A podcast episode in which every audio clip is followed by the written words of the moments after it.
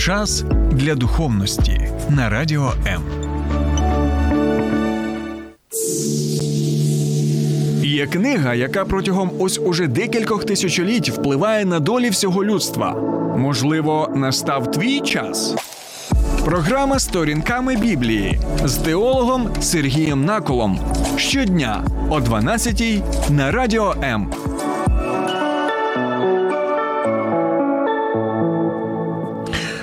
Вітаю, друзі! Сьогодні свято Івана Купала. І от сьогодні ми з вами спробуємо дізнатися про таємниці, які пов'язані саме з цим святом Івана Купала. Хто ж цей Іван Купала взагалі такий? Чи це одна особистість, чи дві особистості, чи це вигадана фігура, чи невигадана фігура? А можливо, в цьому святі ми можемо побачити як вигадані елементи, так можемо побачити доволі цікаві історії. Історичні відомості, які пов'язані також із Ісусом Христом і з Біблією. Так, так, так, саме так. Тому, друзі, де правда, а де вигадка? І до чого тут, до речі, язичництво і християнство в Київській Русі? Так, бо ми будемо розглядати і цю таємницю, і спробуємо дізнатися набагато більше, тому залишайтеся з нами. А також, чому християни, як правило, будували храми свої, посвячені Господу Ісусу Христу, на місцях язичницьких капищ. Ми сьогодні зробимо маленьку таку екскурсію своєрідну Києвом, для того, щоб більше про це дізнатися. І як, друзі, пов'язана конкретна інформація історична в Євангеліях з конкретним історичним якимось там Іваном. І дізнаємо, кого ж він там взагалі купав чи не купав, і що тут відбувається. Бо знаєте, що я можу сказати? Ви побачите, що це свято дійсно не таке просте, як ми можемо його сприймати, а там дійсно багато цікавинок, багато всього такого, знаєте, намішаного протягом багатьох століть, я б навіть сказав, протягом тисячоліття. І будемо в усьому цьому ми якось коперсатися для того, щоб знайти щось корисне і важливе. І найважливіше розглянути це свято саме через призму Біблії. Бо я нагадую, назва нашої програми «Сторінками Біблії». Тому сьогодні спробуємо дізнатися про це, що ще за таємниці свята Івана Купала. Друзі, давайте зробимо невеличку паузу, після якої вже будемо пірнати в це свято. В складні часи краще бути разом. Лінія психологічної та духовної підтримки «Довіра». Місце, де вас почують і підтримають. Телефонуй за номером нуль вісімсот п'ятдесят сімдесят сім п'ятдесят або заходь на сайт довіра крапка онлайн. Твоє майбутнє створюється сьогодні. Добре, друзі, що ж це за свято Івана Купала? Знаєте, я, звичайно, коли готуюся до програм, я моніторю новини, які пов'язані саме з тим, що я буду розглядати сьогодні. І я помітив, не лише сьогодні, а взагалі протягом вже доволі великого часу, те, що от те, що популярне, так, і те, що поширене серед українців і українок, більше усе ж таки інформація наступна. Що робити або що не робити на це свято. Це пов'язано як зі святом Івана Купала, так пов'язано і з іншими святами. Я маю на увазі християнські свята, які в нас є. І доволі цікавий момент. Людей чомусь Людей чомусь цікавить більше, що можна робити, а що не можна робити, які є народні прикмети, так, які є народні якихось там речі, які саме пов'язані з цим святом. І, будь ласочка, напишіть мені або зателефонуйте і покажіть, чи я помиляюся чи ні у своєму сприйнятті, але таке відчуття, що е, на... На те, що справді розповідає це свято, нагадує нам це свято, ми якось схильні не звертати уваги. Так от, друзі, сьогодні я б міг би багато розповідати, що можна, що не можна робити на свято Івана Купала. Ми могли б згадати знову так усі ці, а, усі ці активності, які відбуваються так традиційно, тобто коли юнаки та дівчата стрибують через вогонь, так, шукають там квітку папороті, так, яка повинна там вогником якимось світити. І, звичайно, ми згадуємо Миколи Гоголя, так, «Ніч на Івану Купалу», цей твір, от, який нам багато розповідає, але там, звичайно, є багато фольклорних елементів, так, вигадок самого Миколи Гоголя, тощо. І ось це, це свято Івана Купали, воно також пов'язано з різноманітними фольклорними складовими, так, які накопичувалися, так, і поширювалися протягом вже багатьох і багатьох століть. Тому, друзі, в першу чергу, звичайно, ми повинні розуміти те, що свято Івана Купала, воно асоціюється в першу чергу саме з язичництвом, так, стародавнім язичництвом, яке було до християнізації Київської Русі, от, за часів славного князя Володимира. Так, і що ж це саме за свята? Так, деякі елементи ми можемо побачити, але, звичайно, ми розуміємо, що протягом багатьох століть ці елементи, вони могли змінюватися, могли додаватися щось інше, фантазія людей, так, різні регіональні відмінності пов'язані з цим. А, от, і... Що, що ж це саме таке? Бо дійсно, в чому проблема саме язичництва, так? Коли ми згадуємо саме про історію, так, язичництва в Київській Русі серед наших пращурів. Проблема в тому, друзі, що на відміну від християнства, в язичництві не було, не було у нас на теренах писемності.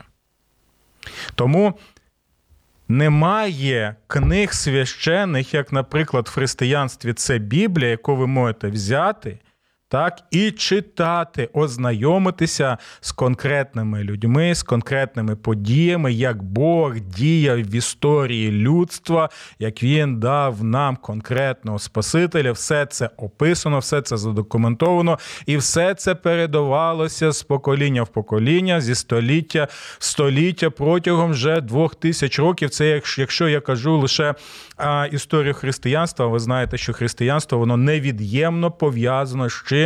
А саме з вірою Авраама, Ісаака, Іакова. Так, ось чому у нас є те, що називається Танак або Старий Завіт. І Біблія складається зі Старого Завіту і Нового Завіту. І все це саме Боже Слово, яке надано нам Богом для того, щоб ми зростали в вірі, благочесті і знали Божу волю для нашого життя. Але в язичництві, друзі, не така ситуація, так? Ми звикли до писемності, так? Ми звикли до того в нашій країні, так, і багато людей в нашій країні називають себе християнами.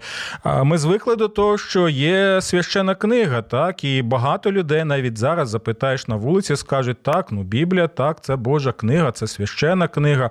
Ми це сприймаємо як саме собою зрозуміле, так, але в язичництві не було, так, священної книги, нема текстів, які б ми могли прочитати, ознайомилися щось там, во що вони конкретно вірили. І я згадую слова одного дослідника українського, який казав наступне про язичництво на теренах нашої батьківщини, що нам достеменно відомо про язичницьку релігію те, що нам достеменно нічого невідомо. Я повторю, друзі, ще раз. Це нам достеменно відомо про язичницьку релігію в нашій батьківщині лише те, що нам достеменно нічого не відомо. Ось тому є багато лише виключно припущень, пов'язаних саме з назвою цього свята. От хто такі Купала? Так, багато вважають, що Купало це був або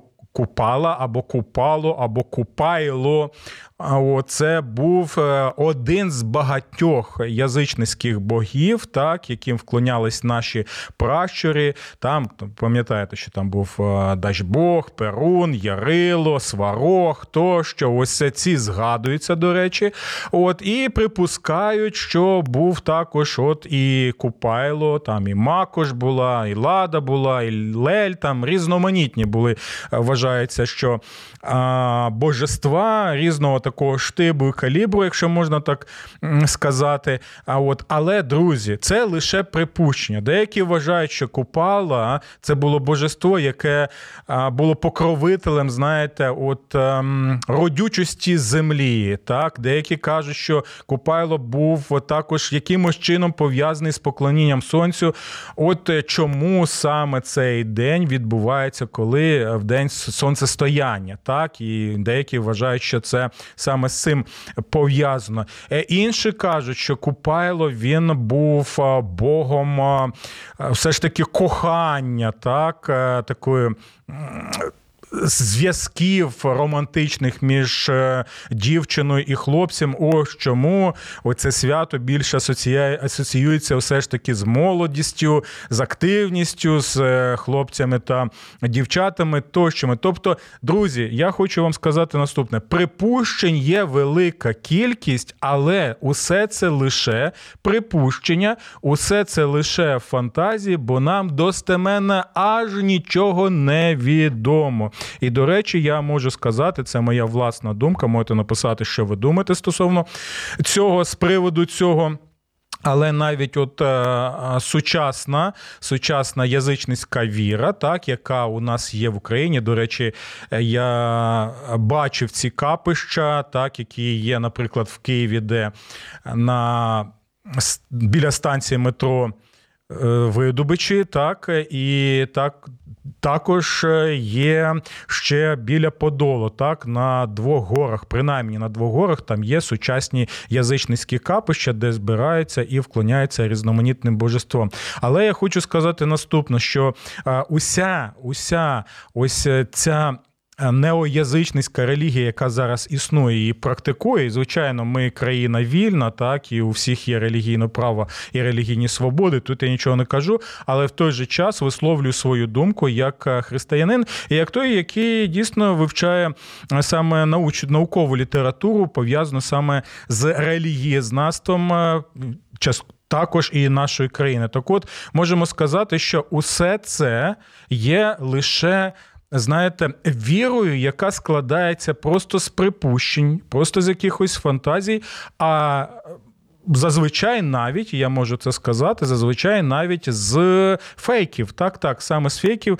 Чому? Тому що, пам'ятаєте, сказав, що нема жодних таких ось священних книг язичницьких саме на теренах нашої батьківщини. І деякі з вас можуть сказати, а як же Велесова книга, так, яка зараз поширюється, так, яку пропагують, так, і в принципі її можна, текст її можна прочитати і в інтернеті. Як же Велесова книга? Ось, будь ласка, там все розписано і пояснюється. Друзі, хочу знову нагадати, що не один серйозний історик, дослідник, релігіознавець не буде сприймати Велесову книгу як історичний документ. Це підробка, так, так, так, це саме підробка, яка була зроблена в дев'ятнадцятому чи двадцятому столітті. Поправте мене, будь ласка, якщо я трошечки не так сказав. А от однієї людини, яка дійсно хотіла саме популяризувати неоязичницьку релігію саме серед українців. Ось така, друзі, справа. Можете написати мені, чи ви згодні зі мною з цим, чи не згодні, ось стосовно цих речей. І тому, друзі, свято Івану Купало, як і назва Купала, не може нам нічого конкретно відповісти. Ви можете сказати, Сергій, що ви не могли просто сказати, що Купало це було божество, йому вклонялося, і це було, наприклад, божество, яке відповідало там за кохання, за романтичні відносини, і ось чому це свято свято відбувалося. Можна, але хочу показати вам, що все, все доволі складно, все доволі складно, і все це лише виключно припущення, пов'язані з фантазіями, пов'язані з фольклором, то що нема жодних конкретних даних, нема на що саме опиратися. І навіть посилання, посилання на це свято у нас є лише виключно в християнських писемних документах, друзі, починаючи, починаючи з шістнадцятого століття. Тобто до цього часу у нас нема навіть згадок як таких от стосовно цього свята або стосовно цього божества, як і взагалі про язичництво. Це нам теж потрібно розуміти. А що ж ми читаємо якраз в цих документах писемних стосовно цього свята? Звичайно, це християнські документи, так, звичайно, їх складали християни, і, звичайно, християни, вони висловлювали свою думку стосовно того, які практики могли навіть залишатися, так, і підтриматися і в їх час, бо деякі навіть писали про те, що і в шістнадцятому столітті багато людей, вони ще вклонялися там Перуну, Хорсу, Дажбогу і різали їм курей, так, різали їм курей, тобто мається на увазі, що приносили в жертву ось цим божествам, слов'янським, язичницьким, е, е, от такі приношення жертовні. От це Це майже все, що ми можемо прочитати в цих літописах. Ну, ще, звичайно, християни писали, що саме в цей день, на Івана Купалу, що робили люди, які були або язичниками, або краще сказати, бо на ті часи, в принципі, була християнізація вже нашого народу, але в той же час зберігалася доволі величезна кількість, так, вірувань, які були, знаєте, притаманні як християнству з одного боку, так притаманні були і язичницькі релігії. І оце те, що ми називаємо релігійним синкретизмом, про який багато, до речі, пише і Священне Писання. Я хочу вам нагадати, що коли пророки зверталися до ізраїльського народу, вони зверталися не до світських людей, так, сучасних, не до секулярних людей. Вони зверталися не просто до людей, які дотримувалися там, знаєте, якоїсь язичницької релігії. Вони зверталися саме до людей, які е, намагалися свідомо чи несвідомо сидіти на двох стільцях. Але як ми знаємо, що якщо сидіти на двох стільцях, то це не можна довгий час, бо одне місце рано чи пізно репне, так? І як Господь Ісус каже, що не можна служити двом панам. Так от, яка там була ситуація? Ситуація була релігійного синкретизму, коли нібито людина на свята відвідує богослужіння християнське, так, нібито е, ця людина і охрещена, нібито ця людина і відвідує там літургію, то що нібито у неї є все те, що, можна сказати, повинно бути у християн або християнство, яке було поширено на теренах нашої країни, але в той же час в побуті, в думках, от, в розумінні також було багато язичницьких елементів. І, друзі, я хочу нагадати, якщо ви думаєте, що це лише в минулому, це, це не так, друзі, не так. Бо я хочу вам навести конкретні приклади, це нехай буде такий лакмусовий папірець для кожного з нас. Так, бо ми можемо казати, що ми християнська країна, ми можемо сказати, що ми християни, ми можемо показати навіть хрестик, ми можемо сказати, що ми навіть відвідуємо деякі християнські свята і навіть свічки ставимо, так, освячуємо яйця. Але в той же час, чому тоді у мене запитання, настільки поширена така практика, як гороскопи? Так, серед християн. Чому гороскопи настільки поширені? Чому ворожіння настільки поширені саме в нашій країні серед тих людей, які називають себе християнами? Чому ми езотерикою так цікавимося? Та чому нам так важливо дізнатися, якого ми знаку зодіаку? Це лише маленькі, друзі, приклади. Так, чому ми віримо в різноманітні забобони? Наприклад, коли чорна кішка, так, вона перебігла нам дорогу, то це по поганий знак. А я хочу вам сказати, що бітися не чорних кішок, які були створені нашим Творцем, до речі. І кішка є кішка. Вони чудові створіння, які Господь надав як в якості антистресу, так? Е, можна так сказати. Бітися не чорних кішок, які перебігають вам дорогу, а бітися людей з чорними душами, які зустрічаються вам на дорозі. Бійтеся людей не з, пуст... не з пустим відром, які можуть йти поруч з вами, і ви можете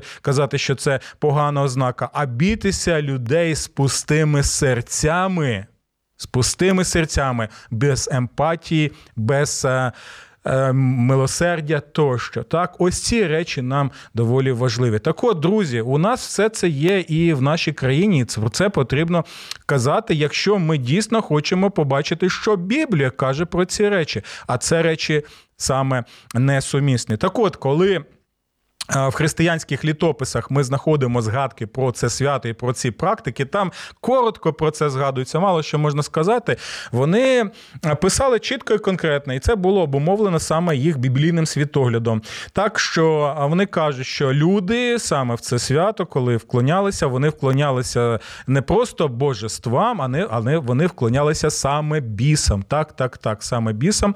І я хочу сказати, що вони повторювали, в принципі, те, про що писав, наприклад, і апостол Павло, от, який нагадує, що люди в стародавні часи, і про це багато ми читаємо в Біблії, вони, вклоняючися своїм ідолам, так, вклоняючись різноманітним божествам, вони в той же час вклонялися не реальним божествам, так, бо Священне Писання каже, що є лише один виключно Бог, лише один Творець неба і землі, інших не існує. Але Павло, як ми можемо побачити це в Писанні і в цих літописах християнських, можемо побачити, він каже, що вклоняючись цим ідолам і вклоняючись цим божествам, люди насправді вклонялися бісам. Люди насправді вклонялися бісам. Про це нам потрібно завжди, друзі, пам'ятати. Але чому ж саме Івана Купала? Чи можемо ми щось більше достеменно розповісти саме про те, що сьогодні святкується? Є там якась, можливо, альтернатива, яку запропонувала християнська церква на теренах саме нашої батьківщини. І оце доволі цікавий момент, тому що ми знаємо, що саме з цим святом Івана Купалу пов'язано свято церковне, яке саме, а це свято Різдва Івана Хрестителя. Так?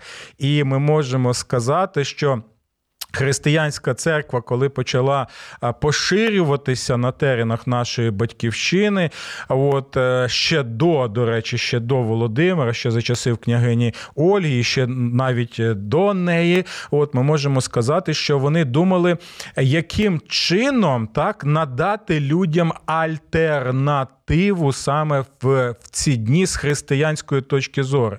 Ну, як я можу це вам пояснити сучасним людям? Наприклад, коли ми знаємо, Радянський Союз, слава Богу, він був знищений, хоча ми можемо побачити, що його дух так і залишається в Російській Федерації. Ми можемо побачити, які наслідки цього саме зараз, так, під час війни, на жаль. Але коли Радянський Союз офіційно, так, був, був зруйнований, можна так сказати, і це Божа була дія, я впевнений в цьому, ми можемо побачити, що А почали що? Демонтувати пам'ятники Леніну. Так, це був довгий процес. Ми знаємо, що лише тисяч, в дві тисячі чотирнадцятому року, році це стало поширеним і активним. Так, ленінопадом ми можемо назвати це. Але чому це було важливо? Так, ми можемо побачити, що прибирали цього Леніна, так, але в той же час ось ці постаменти, п'єдестали, вони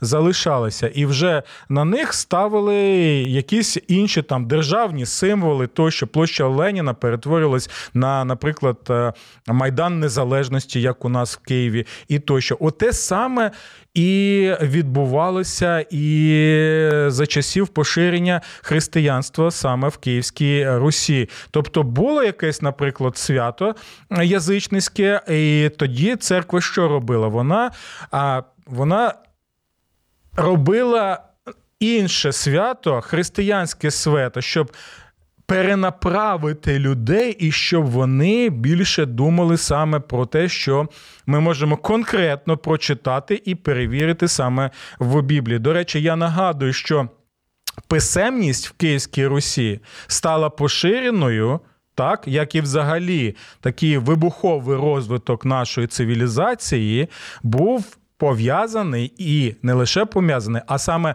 обумовлений тим, що з'явилося християнство. Комусь це не сподобається, комусь сподобається, але факт є факт. Там, де поширилося християнство, там, звичайно, і підвищувався рівень писемності, особливо, якщо казати про наш народ саме в ті часи. Тобто, завжди, завжди про це пам'ятайте, бо там створилося що? Там створилися монастирі різноманітні, Києво-Печерська лавра, лише згадайте, але була і велика кількість і, і, різ, і інших таких. От, при монастирях були що? При монастирях були школи різноманітні, де готували не лише священиків, так, а також виховували дітей, понавчали їх грамоті. Якщо ви відвідуєте Софію Київську, ви можете побачити, скільки там графіті, так, і можемо навіть побачити, що писали там не лише представники а, вищої там якоїсь верстви населення, виключно або заможні там громадяни, купці, тощо. Можемо побачити, що навіть і прості люди там щось шкрябили собі, щоб звертатися до Бога за своїми молитовними проханнями. Так ось, друзі, усе це пов'язане саме з поширенням християнства. І, до речі, ви можете сказати, але ж в Римській імперії була писемність, так? Була писемність, і це була також велика цивілізація язичницька. Це, це дійсно так. Але знаєте, що цікаво? Що навіть у цій великій цивілізації римський, язичницький, не було священних книг язичницьких. Ось що було цікаво. Не було священних книг. І саме християнство зі своїм священним писанням, воно стало поширюватися все більше і більше. І навіть зараз той захід, який ми маємо, він саме, саме сформований в першу чергу християнським світоглядом. Так, це також нам потрібно завжди пам'ятати. Я хочу сказати, що якщо ми будемо втрачати цей саме біблійний християнський світогляд, відходити від нього, намагатися сидіти на двох стільцях, то нас чекає руїна. Будемо завжди пам'ятати, бо те, що зараз ми маємо на Заході, це той спадок, який отримав син від свого батька. І от у нас питання, чи як ми будемо використовувати цей спадок? На славу батькові, чи просто на себе, забуваючи про батька, і що ми можемо залишитися тоді там, де опинився і блудний син. Друзі, добре, будемо саме про ці речі пам'ятати. І ще один момент, на який я хотів звернути увагу, що коли християнство поширювалося, у нас От можна навіть приклад такий навести Києва. У нас є гора Дітинець, так? І там знаходилося головне капище, яке встановив князь Володимир ще до свого навернення в християнство. Там було головне язичницьке капище. Там був а, Перун, так, там, як то кажуть, там у нього було і елементи зі срібла, там золоті вуса у нього були, тощо там цілий був пантеон язичницький. Володимир намагався якось централізувати це язичницьке поклоніння. Але коли за Божим провидінням він все ж таки прийняв християнство, можемо побачити, що це капище було зруйновано, так? І далі що? На його місці, на тій локації, яка була посвячена язичницьким божествам, був побудований саме, хро, саме храм християнський. Так? І от цікавий момент, що це було поширене явище. Там, де з'являлися християни, там або руйнувалися капища і будувався церковний будинок, храм, тощо, для того, щоб показати що? Для того, щоб показати, що Христос є переможцем переможцем над ось цими божествами, або краще сказати, над бісами або демонами. Тому, коли християнство поширювалося, як Ісус Христос і казав, і повелів, то встановлення саме на цьому місці капища показувало перемогу Ісуса Христа. Християни не боялися, бо деякі є, знаєте, у нас течії в християнстві сучасному, які кажуть, о, ми там не можемо знаходитися. Я пам'ятаю, як я проводив екскурсії на, на Лису гору біля станції метро Видубичі, так, і пропонував деяким християнам відвідати саме ось це нове капище, посвячене язичницьким божествам, яким вклоняються сучасні язичники українські, єврейські, і люди відмовлялися, казали, ні, ми там не можемо знаходитися, бо там якась енергія, там місце бісовської сили тощо. Друзі, звідки це все? Ми, чи ми читаємо апостола Павла, чи ні? Чи ми впевнені в тому, що Христос переможе, чи що а, оці ідоли – це ніщо? Так, і ніяким чином вони не можуть нам заподіяти жодного лиха. Це чудово знали ранні християни, це чудово знали християни в Київській Русі.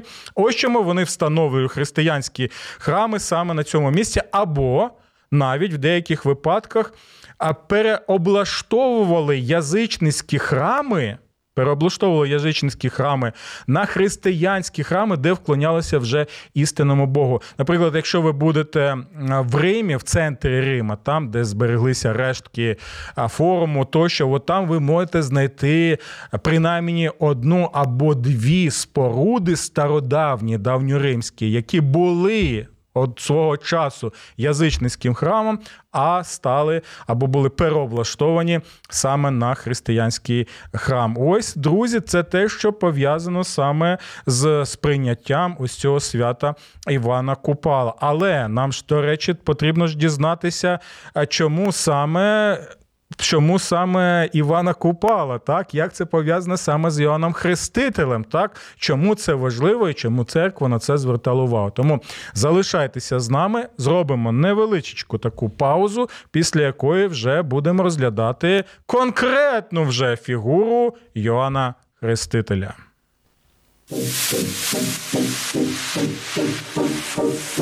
Слухай Радіо М на еф ем хвилях. Київ – вісімдесят дев'ять цілих чотири еф ем. Івано-Франківськ – сто два еф ем. Запоріжжя – вісімдесят вісім цілих вісім. Кременчук – дев'яносто сім цілих дев'ять. Донецька область. Слов'янськ, Краматорськ – вісімдесят сім цілих п'ять. Покровськ – сто три цілих сім. Гірник – сто п'ять цілих п'ять. Одеська область. Миколаївка – сто один цілих сім еф ем. Радіо М. Ми тут заради тебе.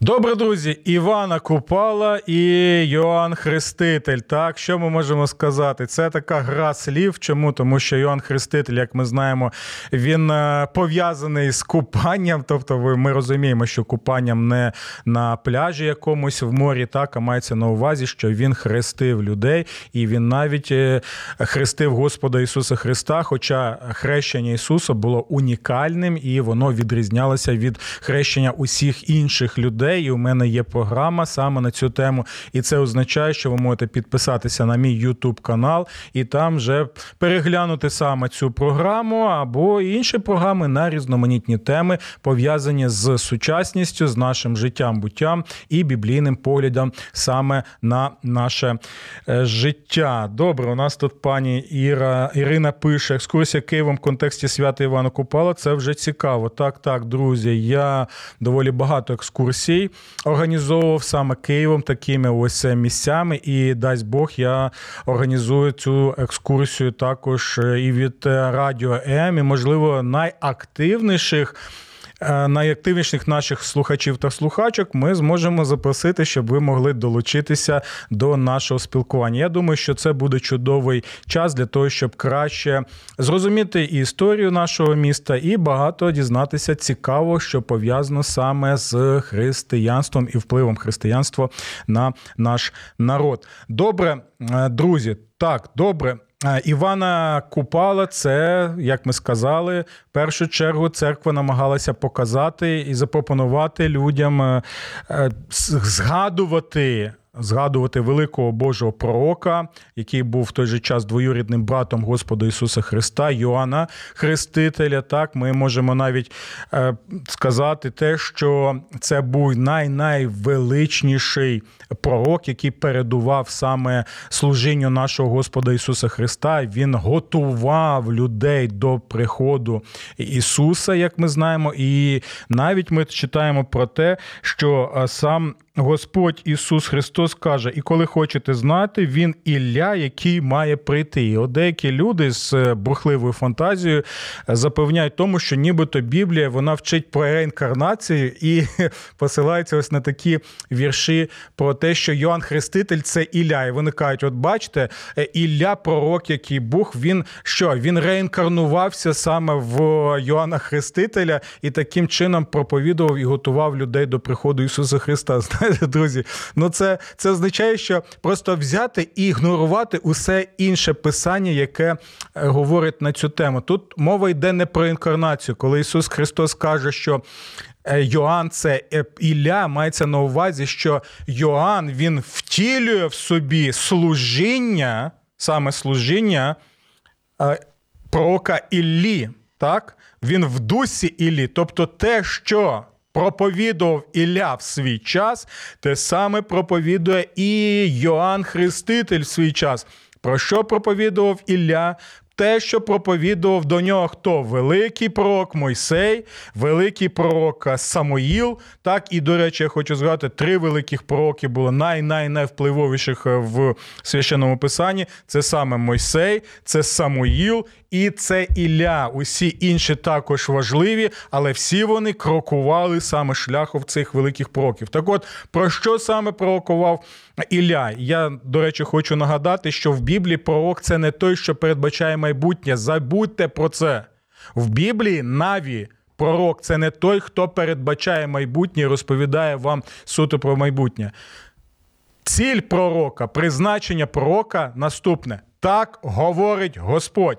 В пророцтвах є горизонт майбутнього, так, те, що може ще статися як наслідок пророцтва, але звістка пророка саме до людей свого часу, і яка саме так говорить Господь. Слухаєш Господа, отримуєш благословення. Не слухаєш Господа, плюєш на нього, живеш своїм пихом, отримуєш прокляття.